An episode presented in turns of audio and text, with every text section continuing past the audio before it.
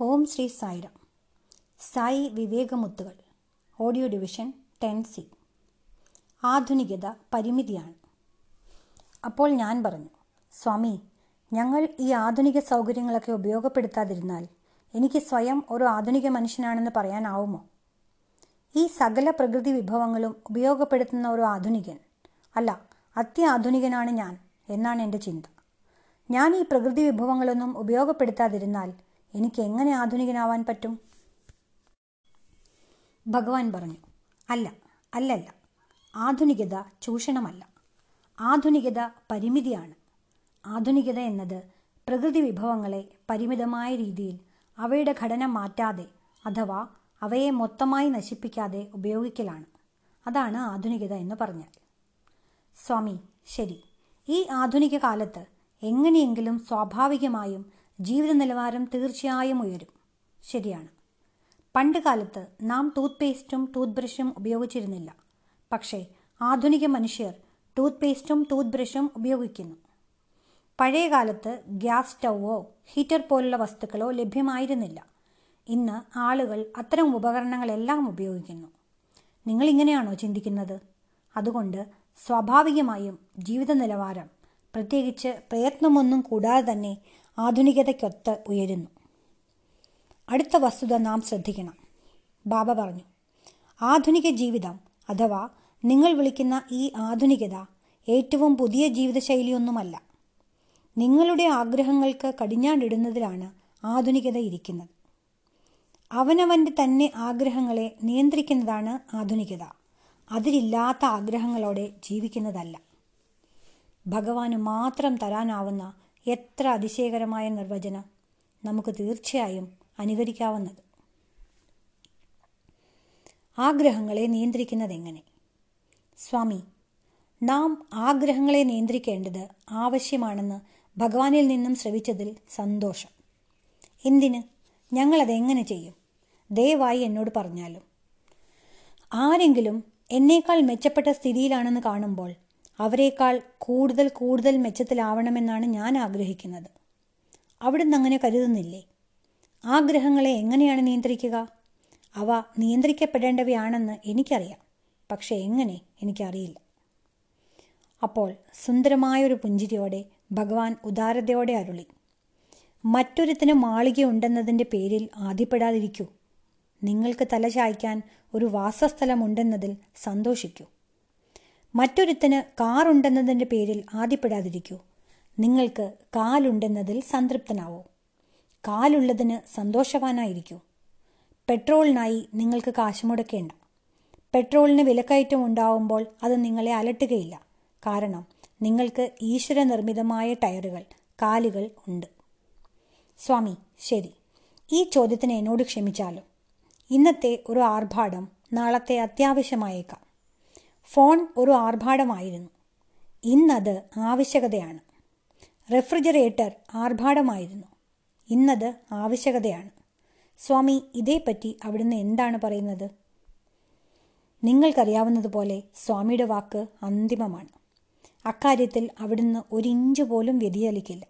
അവിടുന്ന് ഉടനെ പറഞ്ഞു മുമ്പ് ഫോണില്ലാതെ നിങ്ങൾ കഴിഞ്ഞുകൂടിയില്ലേ? നിങ്ങൾക്ക് ഫോണേ സ്വന്തമായിട്ടില്ലാതിരുന്ന കാലത്ത് നിങ്ങൾ ജീവിച്ചല്ലോ? ഫോണില്ലാതെ അക്കാലത്ത് നിങ്ങൾ സന്തോഷവാനായിരുന്നില്ലേ?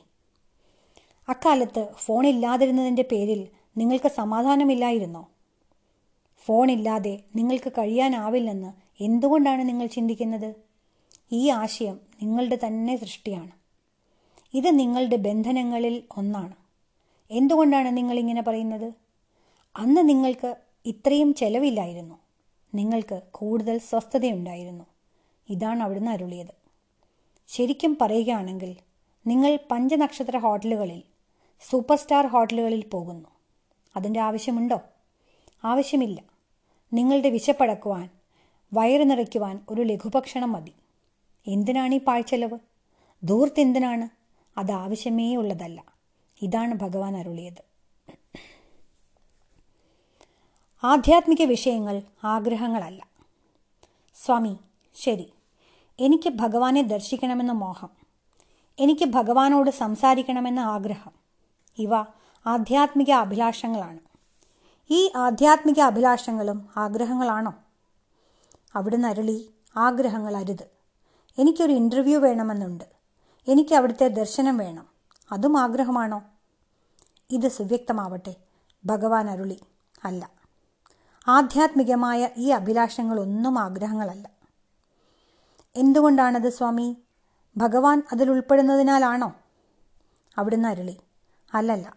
ശരിക്കും എന്താണ് ആഗ്രഹമെന്നാൽ നിങ്ങൾക്കില്ലാത്തൊരു വസ്തു അഥവാ സംഗതി സ്വന്തമാക്കുന്നതിനുള്ളതാണ് ആഗ്രഹം എന്നത്. ശരിയല്ലേ? നിങ്ങൾക്ക് കാറില്ല. അതിനാൽ ഒരു കാർ വേണമെന്ന് നിങ്ങൾ ആഗ്രഹിക്കുന്നു. നിങ്ങൾക്ക് വീടില്ല. അതിനാൽ ഒരു വീട് വേണമെന്ന് നിങ്ങൾ ആഗ്രഹിക്കുന്നു. ശരിയല്ലേ? അതുകൊണ്ട് ആഗ്രഹം എന്നത് നിങ്ങൾക്ക് ഇല്ലാത്ത ഒന്ന് സ്വന്തമാക്കാനോ നേടാനോ വേണ്ടിയുള്ളതാണ്. അത് വ്യക്തമാണല്ലോ. എന്നാൽ ആധ്യാത്മികതയിൽ നിങ്ങൾക്ക് ഇപ്പോൾ ഇല്ലാത്ത ഒരു സംഗതിയും നിങ്ങൾ വാങ്ങുകയോ സ്വന്തമാക്കുകയോ ചെയ്യുന്നില്ല. നിങ്ങൾ മുമ്പ് തന്നെ എന്താണോ നിങ്ങൾക്ക് മുമ്പ് തന്നെ സ്വന്തമായതെന്തോ ആ പ്രേമം അനുഭവിക്കുക മാത്രമാണ്. പ്രേമം ഒരു ആഗ്രഹമല്ല. നിങ്ങൾ പ്രേമസ്വരൂപരാണ്. പിന്നെ ശാന്തി. ശാന്തി ഒരു ആഗ്രഹമല്ല. നിങ്ങൾ ശാന്തി സ്വരൂപരാണ്. അഥവാ സത്യം. സത്യം ഒരു ആഗ്രഹമല്ല. നിങ്ങൾ സത്യസ്വരൂപരാണ്. ഇനി ഈശ്വരൻ. ഈശ്വരൻ ഒരു ആഗ്രഹമല്ല. നിങ്ങൾ ഈശ്വരനാണ്. അപ്പോൾ അതെങ്ങനെ ഒരു ആഗ്രഹമാകും? ഈ വിഷയം തുടരുന്നതിന് പറ്റിയ അവസരമല്ല അതെന്നപ്പോൾ ഞാൻ ആലോചിച്ചു. പൊടുന്നനെ സ്വാമി എന്നെ നോക്കി ചോദിച്ചു. നിനക്കിപ്പോൾ എന്തെങ്കിലും ആഗ്രഹങ്ങളുണ്ടോ? ഞാൻ എന്തു പറയാനാണ്? ഞാൻ പറഞ്ഞു. സ്വാമി എനിക്ക് ആഗ്രഹങ്ങളൊന്നുമില്ല. സ്വാമി അഭിനന്ദിക്കുമെന്നാണ് ഞാൻ കരുതിയത്. അവിടുന്ന് അങ്ങനെ ചെയ്തില്ല. നിനക്ക് കുറേ മധുര പലഹാരങ്ങളും എരിവുമൊക്കെയുള്ള വിഭവസമൃദ്ധമായ ഒരു സദ്യ കിട്ടിക്കഴിഞ്ഞു. അതുകൊണ്ടാണ് ഇപ്പോൾ നിനക്ക് ആഗ്രഹങ്ങളൊന്നുമില്ലാത്തത്. നിനക്ക് ഹൃദ്യമായ ആസ്വാദ്യമായ സദ്യയാണ് കിട്ടിയത്.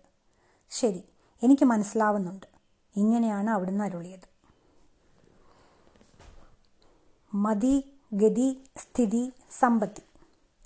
ഇതുമായി ബന്ധപ്പെട്ട് അവിടുന്ന് രസകരമായ ഈ വാക്കുകൾ ഉപയോഗിക്കുകയുണ്ടായി. മതി ഗതി സ്ഥിതി സമ്പത്തി. ആദ്യത്തെ പദമായ മതി എന്നാൽ മനസ്സ് എന്നാണ് അർത്ഥം. രണ്ടാമത്തെ പദമായ ഗതി എന്നതിന്റെ അർത്ഥം പുരോഗതി. മൂന്നാമത്തെ വാക്ക് സ്ഥിതി എന്നാണ്. അർത്ഥം പരിപാലനം. നാലാമത്തെ പദമായ സമ്പത്തി എന്നാൽ നിങ്ങളുടെ സ്വത്തായിട്ടുള്ള ആറ് സദ്ഗുണങ്ങൾ കരസ്ഥമാക്കുകയെന്നു. നാല് പദങ്ങൾ. മതി എന്നത് നിങ്ങളുടെ ഗതി അഥവാ ലക്ഷ്യം നിശ്ചയിക്കുന്ന മനസ്സാണ്. ഈ ഗതി നിലനിർത്തുകയും പുലർത്തുകയും വേണം. ഇത് പുലർത്തുന്നതിനെയാണ് സ്ഥിതി എന്ന് പറയുക. അത് നിങ്ങളുടെ സമ്പത്താണ്. ഇതാണ് സമ്പത്തി എന്ന് വിളിക്കപ്പെടുന്നത്. വ്യക്തമായോ? അതിനാൽ മതി ഗതി സ്ഥിതി സമ്പത്തി. ഇവ ഭഗവാൻ അനുക്രമമായി ഉപയോഗിക്കുന്ന നാല് പദങ്ങളാണ്. ഇവയ്ക്ക് ശാസ്ത്രീയ പ്രസക്തിയുമുണ്ട്. മനസ് മതി എങ്ങനെയോ നിങ്ങളുടെ ഗതി ലക്ഷ്യം അങ്ങനെയാവും. നിങ്ങളുടെ ഗതി എങ്ങനെയോ നിങ്ങളുടെ സ്ഥിതി ജീവിതത്തിന്റെ പുലരൽ നിങ്ങളുടെ യഥാർത്ഥ സമ്പത്ത് അങ്ങനെയാവും. നിങ്ങൾക്ക് മനസ്സിലാവുന്നുണ്ടോ? ഇക്കാര്യത്തിൽ അവിടുന്ന് ഇതാണ് അരുളിയത്. എന്നാൽ ഇതേപ്പറ്റി ഭഗവാൻ ഇപ്രകാരവും അരുളിയിട്ടുണ്ട്. നിങ്ങൾക്കെല്ലാവർക്കും ഒരു ആന്തര അന്വേഷണം നിവൃത്തി ഉണ്ടാവേണ്ടത് വളരെ ആവശ്യമാണ്. നിങ്ങൾ എല്ലായ്പ്പോഴും ബാഹ്യമാണ് പ്രവൃത്തിയാണ്. അതുകൊണ്ട് നിങ്ങൾക്ക് സത്യം മനസ്സിലാക്കാൻ കഴിവുണ്ടാവില്ല. ഇങ്ങനെയാണ് ഭഗവാൻ ആ ദിവസം അരുളി ചെയ്തത്.